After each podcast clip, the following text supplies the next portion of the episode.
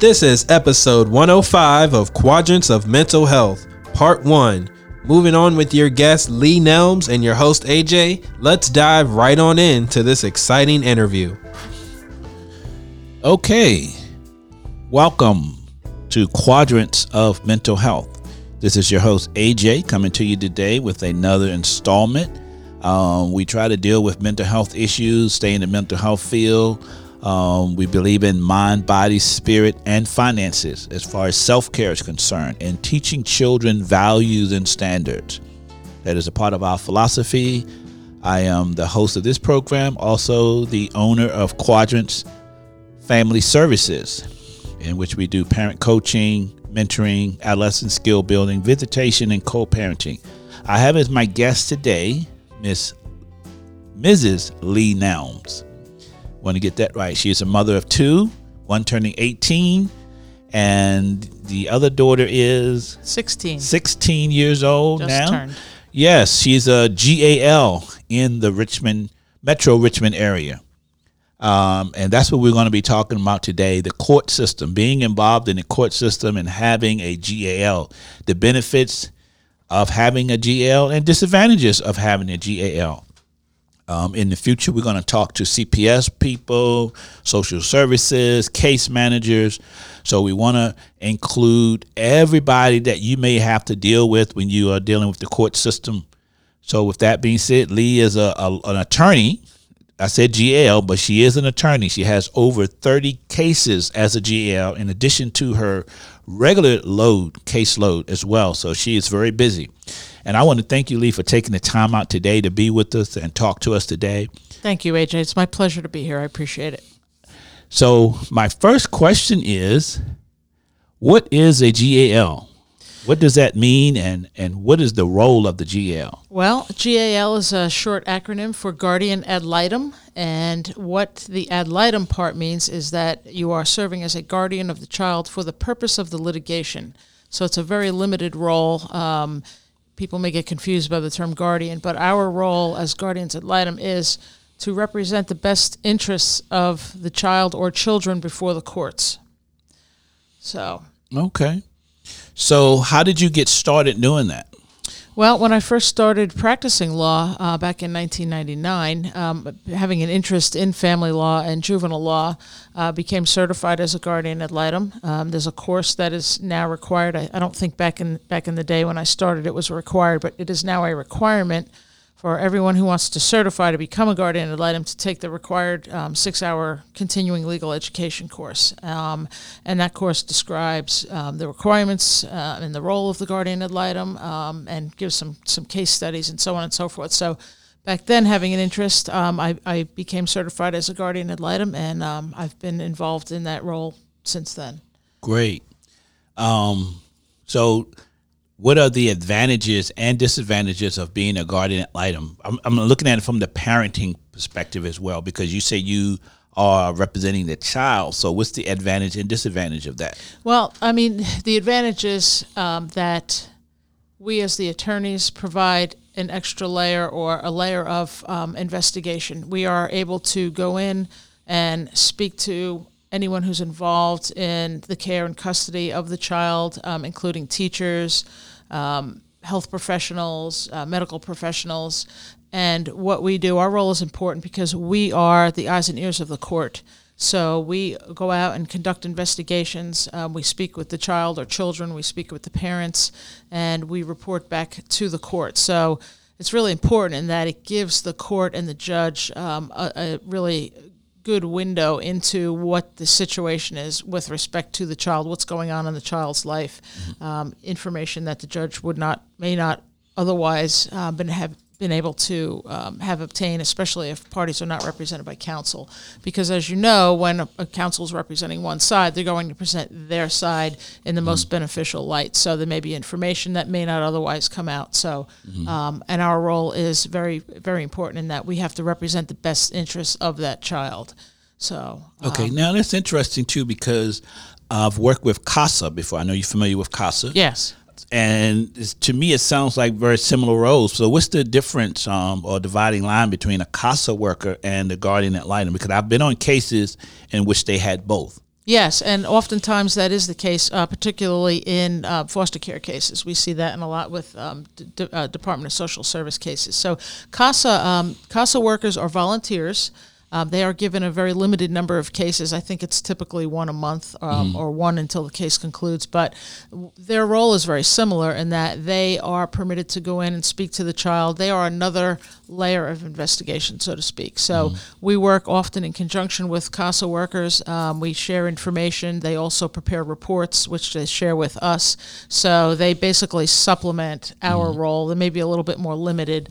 Um, they have limited um, ability to recommend to courts, but they do in their reports, you know, make suggestions and and make um, some recommendations. Right. But we often work um, in conjunction with Yeah. each other in those types of cases. Okay. So they So- are very beneficial as well. Yeah. So the recommendation of the guardian ad litem would probably have a little more weight than a recommendation of the CASA worker because of the scope and the legalities of it. Right. Typically, in my experience, and um, CASA workers or volunteers, they can come from any any background. Um, we, we, we meet people from all all disciplines. Um, guardian guardians ad litem are required to be attorneys, at least in the state of Virginia. I Oh, understand okay. that may not be the case in all states, but in Virginia, we are attorneys as well. Oh wow. Okay. Okay.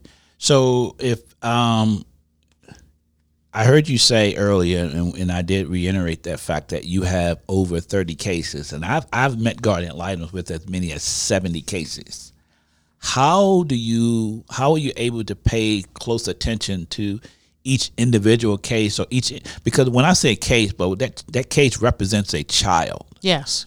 and that child could be anywhere from zero to eighteen, correct? Yes.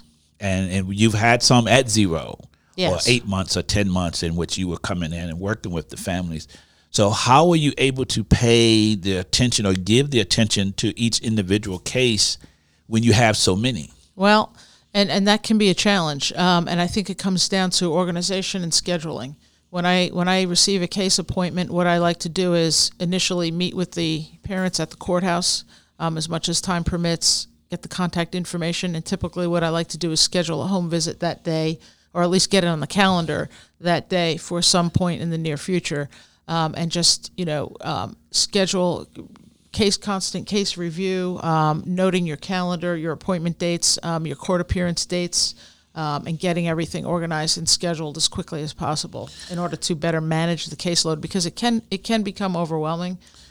yeah, And unfortunately, sometimes in certain situations, not speaking for myself, but Yeah. um, sometimes it's not always done the way it needs to be. Unfortunately, exactly. Because you know, I know you guys. If you take this uh, course to become a ad litem, then there are requirements that you have to meet. Correct. But you know, I'm playing devil's advocate here. I, I've known quite a few who don't do all of that work. Right, and you know the other thing I, know. I think it's incumbent upon the guardian ad litem to, if your caseload is unmanageable and you find it and you find that you can't do what you're required to do, then it may be better to just pass on a case and ask for maybe Right, especially if it's a, if it's to- a um, case that is that's a lot of pieces to it. Yes, Some of the cases are relatively simple. You got a mother and a father, but if you have other relatives, if you have hostile intent, you know, if, if it's going to require more. Now, you said something that I did not know as a guardian ad litem. what's that? And you, you're going to be surprised when you see it. I did not know that guardian ad litems are supposed to do home visits.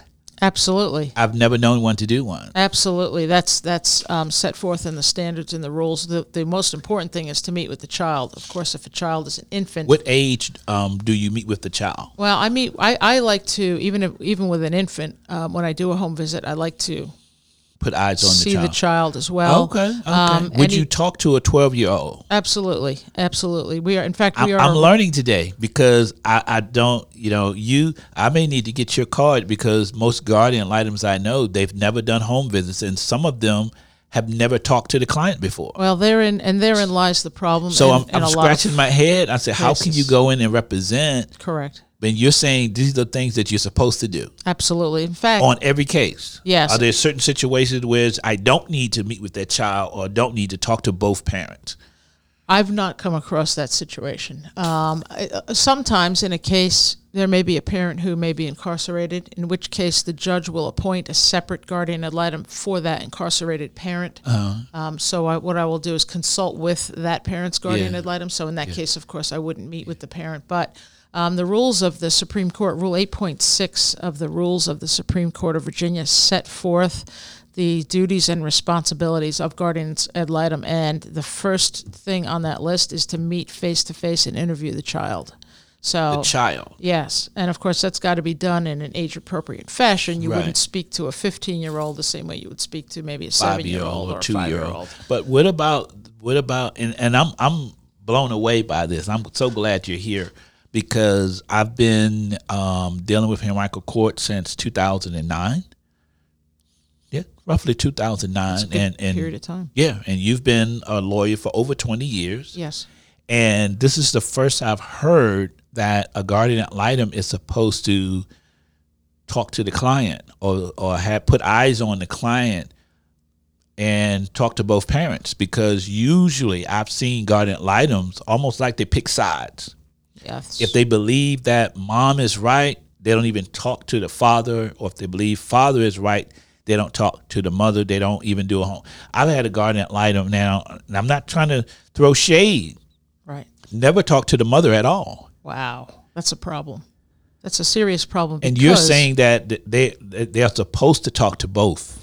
Yes. I mean, and, and as as every lawyer knows from practicing law, there's always two sides to a story. Yes. So you can't conduct a complete investigation unless you hear from both parents and anyone else who may be involved Well, in the child's life. I'm gonna I'm. I'm gonna I'm shooting myself in the foot at the same time too because this is what they said. They rely on the reports from the professionals. Well, I mean, and, and there may be instances where there are no reports from professionals. I've been involved Yeah. in plenty of cases that are custody and visitation, and there's no report from a professional. So you Yeah. can't you can't rely on that. There's no substitute, in my opinion, um, and in my practice, for meeting with both parents whenever able to. Um, meeting with the child. Um, I always try to speak to grandparents if they're involved Yes. um, teachers. If there's an issue with a, a counselor, if there's counseling involved, then I, I always reach out to the counselor. But our role is to conduct a very thorough investigation, a comprehensive investigation. That's the only way that you can really represent the best interest of the child before the courts. That's interesting. Yep. And um, now, now I will use, uh, I will say that you know there's a, a Dr. Nelson. She's in the Richmond area, um, forensic psychologist. Yes. I know you're familiar with that term. Um, a lot of times, her reports are what that that's what they use. I'm talking about the guardian lighting was I've I've dealt with. Not saying all because I don't know all of them, but whatever she writes, that's what they base their opinion and case on. And if if you are of, of a different opinion, then it's like, okay, she's the professional, you know. And I understand that Right. that role, the responsibility she has. But here, here, here's me f- coming from the mental health part of it. Okay, and I don't understand this at all. You have a father whose mother died wife left him and took his two kids. Father was diagnosed with Alzheimer's. Now, all of this happened within a two week window. Can you say stressed out dad? Would you say that? I would I would think that would be an understatement. Okay. So he goes to see, for lack of a better person, I'm not saying he saw her, but this is the only one that comes to mind right now. He goes to see Dr. Nelson. She writes a report. Right? So now, six months later, a year later, I meet this dad. I read the report and I meet the dad. Is he the same person? when he's able to have some distance and time, maybe some counseling, but there's no updated report. So he's crucified in the courts based on that one report. And guess who's who's leading the charge? The guardian ad litem. Not once did I say, how much time have you spent with dad six months later? Right. met with dad and the children. You know, that's that's that's been my experience. So uh, you're telling me something that they need to meet with them. How often would you meet with a, a parent, or or should you meet with the parents? Because a lot of times we may wait until court is on Friday, so I'm going to see them Wednesday and Thursday. Right. That's that's really not. You, really can't be an effective advocate for a child under those circumstances when you meet with someone the day before, because there may be a, a, Stress. of information that you're unaware of, and if you come across a piece of information that you need to investigate um, or an aspect of the case, there's just not enough time to do that. In cases that are ongoing, and when I say ongoing, sometimes a year, sometimes two years, I meet with regularly and speak with the parents on a regular basis. You have to do that because over time, circumstances change. Um, people deal with real life situations, and you know Yeah. sometimes it's y- you know things may may unfold over time in a case. Um, now, Dad, throughout that process I talked about, he was spinning, mm-hmm. but his objective was to save his marriage. Mm-hmm. Mom put a restraining order on him, which he ignored because he was trying to save his marriage. Right. So that further proved his level of dysfunction, Right. right, to the courts. Right. But for me now, you know, I'm looking at understanding and compassion. I understand you want your family back. Your mother just died. We get it. But you need to get good at taking care of yourself. Let's let's focus on you right now. He didn't get that type of therapy. He was judged. Right? So now he has supervised visits with his kids And, and you know sometimes under those circumstances, for three years. Wow. He did supervised visitation. So if you can't pay, you can't see your sons.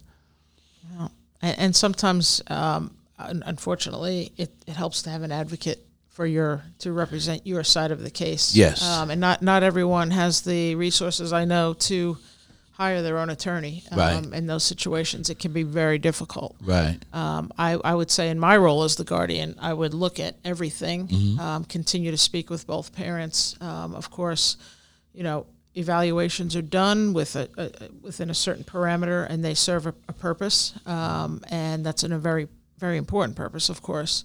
Um, but in my role as guardian ad litem, again, under the standards, I have to look at everything, the big picture. So I Yeah. think that's where it is beneficial, perhaps, to have a guardian ad litem in a case. Um, and interestingly enough, the, the statute, when each party is represented by counsel, that the judge is not required to appoint a guardian ad litem. Right. Um, so it's not mandatory in, in, under all circumstances. Um, but judge- sometimes CASA can get involved in those cases or not.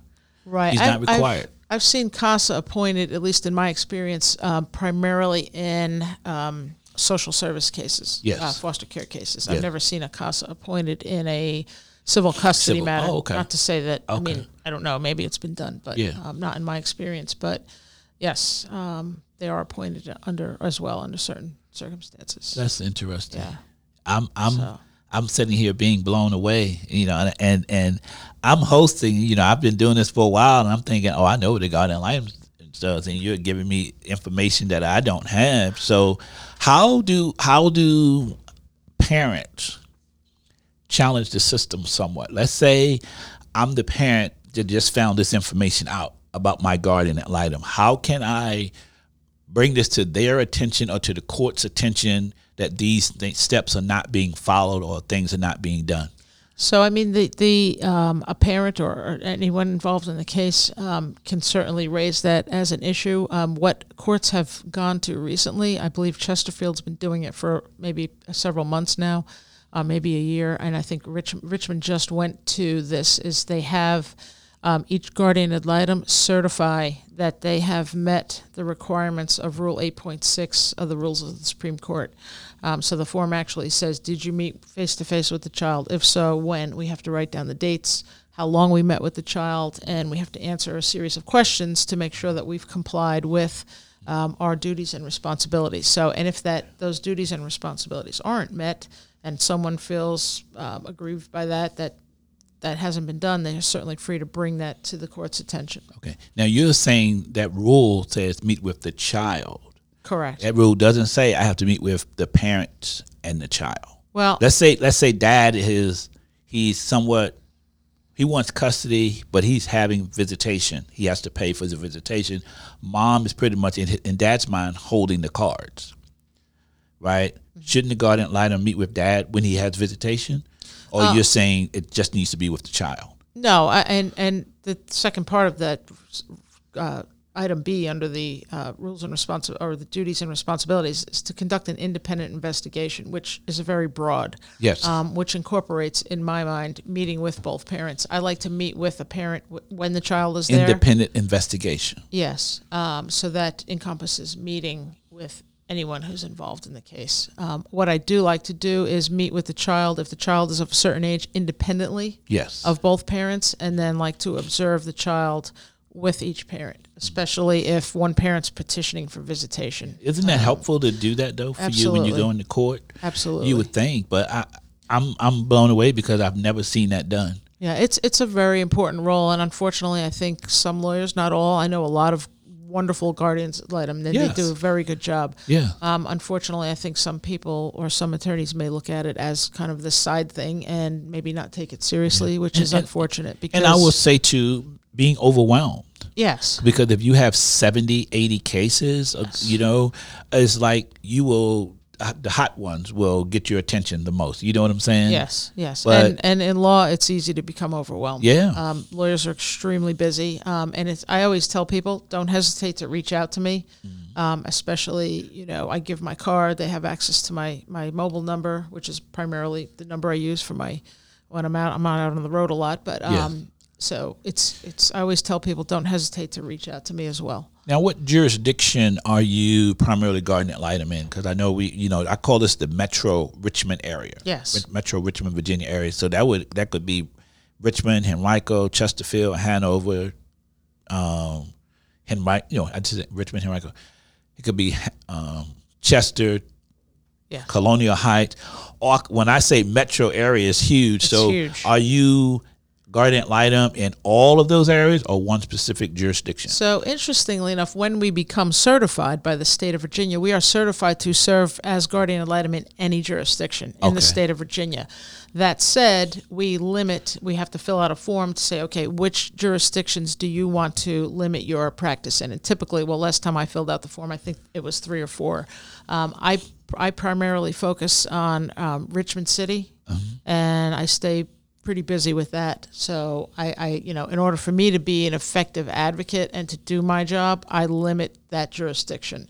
Um, that's not to say that if a case gets transferred to another county, that I won't take those other counties. Oh, okay. Um, okay. But you know, it involves. I'll tell you, it involves um, a lot of driving, and um, you know, you really have to be realistic about how much time you have when you're when you're spreading yourself out among three or four counties. It may be impossible to really do what you need to do effectively. Yeah. Um, you know, traveling Yeah. from maybe the northern part of Hanover to somewhere out in the southern part of Chesterfield may not be when if you have when court on the same day, right, or when you're juggling cases, a morning one, a right. morning case and an evening case, you right. know. So it may not be Yeah. feasible really too. But I, I personally limit mine to um, Chesterfield, Henrico, and Richmond, but I'm primarily in Richmond City. Oh, okay, okay.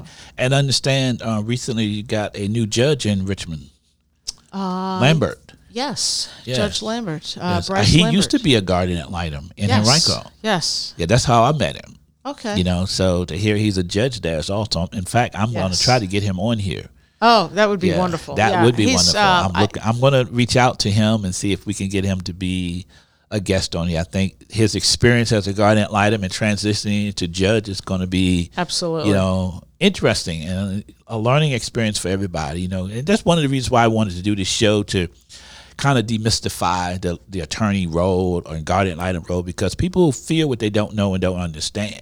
yes, exactly. You know, and, and talking about this with you, I'm learning something. So I'm, I'm sure somebody else is learning something too. This is I'm sure. you know, amazing to me. Um, and what I'm learning is we really need to do our due diligence as parents and become more of an advocate for our children. Yes. Especially, I would say, the disenfranchised parent. If you feel as though you're not being heard by the guardian ad litem, then you need to have it call them and schedule and have a conversation with them Absolutely. And you know, and, and hopefully they will talk to you. Yes, and you know, interestingly enough, too, I've I've learned, and, and I think it helps to have a really a good understanding of people and um, psychology and Yes. so on and so forth. But a lot of times when people are upset, they really just need to be heard. That's all. so if you sit down with them and you give them time, Yes. if it takes an hour or two hours, I've spent easily two hours with people who are very upset by what's unfolded, and I like to get the history of what's happened in a case. Right. And a lot of times, people feel much better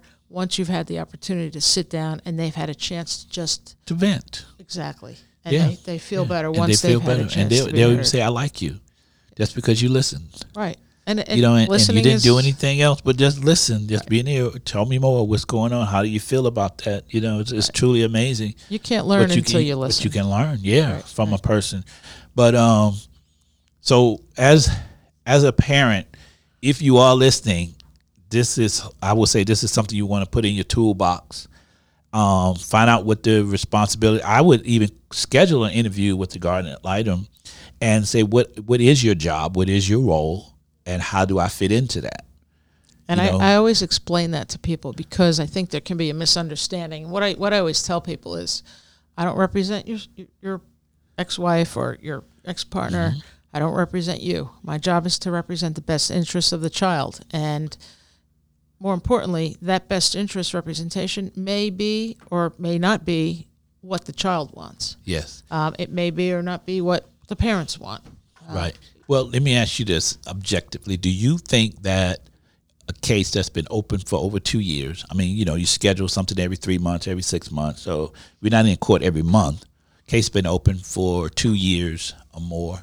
Um, 45 minutes with a parent within a two year period is enough to say, I know this person, I know what this case is about. I mean, As a guardian ad litem, do you think 45 minutes with a parent? in my opinion, no, that wouldn't that wouldn't be enough. Okay. um, not over a two-year period. Okay. I mean, a, a- a case of that magnitude requires multiple visits. Yeah. Um, and oftentimes in those types of cases, I'm in touch with people on a very regular basis. How how would I? Let's say that's me. I'm the parent that saw this guardian ad litem. She wouldn't even. He wouldn't return my phone calls. How do I get that guardian ad litem to sit down with me? What what what what can I do? Now I know you you would call me and say, AJ, we'll schedule a meeting and meet. But what if there's a guardian ad litem who won't meet, or did not never did have that conversation with me? This is my job. This is my role. I'm here. If you want to share some information with me, call me. We can meet. What if the guardian ad litem never had that conversation, but they going into court and speaking like they know what's in the best interest of the child? Well, um, I mean, that's I don't mean to that's, mean to put you on the spot, no, but I you mean know, that that's uh, I've- How- how- I've how can I heard of- communicate to I've them? Heard of that happening? I mean, you know, what the parent can do is uh, contact, reach out, leave voicemails. I mean, it's incumbent upon the attorney to return the phone call, of course, but. I mean, if there's an issue with that and they don't feel like the investigation's been done um, and there's information that needs to be shared, then I mean, under certain circumstances, the, the parent or, or custodian is can ask the court for a different guardian ad litem. or the non-custodial parent. I'm talking about the non-custodial. non-custodial. I mean, I, I haven't seen that done often, but that's not to say that it never happens.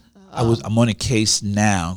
Um, can't mention names or anything, but the guardian ad litem was admonished by the judge not to to be biased and to talk to both parties. Right. And we, we went out of court and still has not reached out to mom at all. Haven't scheduled any time with mom, refused to talk to mom.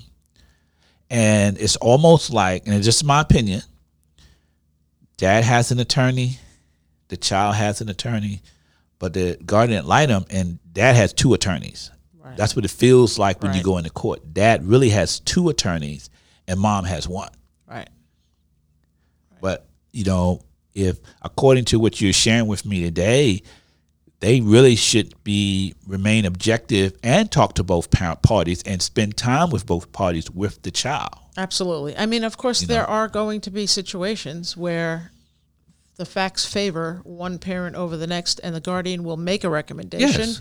That clearly is in favor of one person. But isn't that fair when you when you spend the time and you can really say these are the things I've observed with mom, these are the things I observed with dad because of this here what I've seen, what I've heard, or what I've read, I can make this recommendation. Right. But they just do won't if- do that. Right. You can't do that if you haven't met and, and done a thorough investigation. So Okay, so we're gonna close out because right. we do two segments. Um, this is part one of the Guardian ad Litem with Lee Nelms. and I want to thank you for listening and participating, and thank Lee for being here. I Thank want you. I want to continue this conversation. Okay, absolutely, I appreciate right. the uh, the opportunity to be here. great. So we're gonna close out, and um, we'll be right back with part two.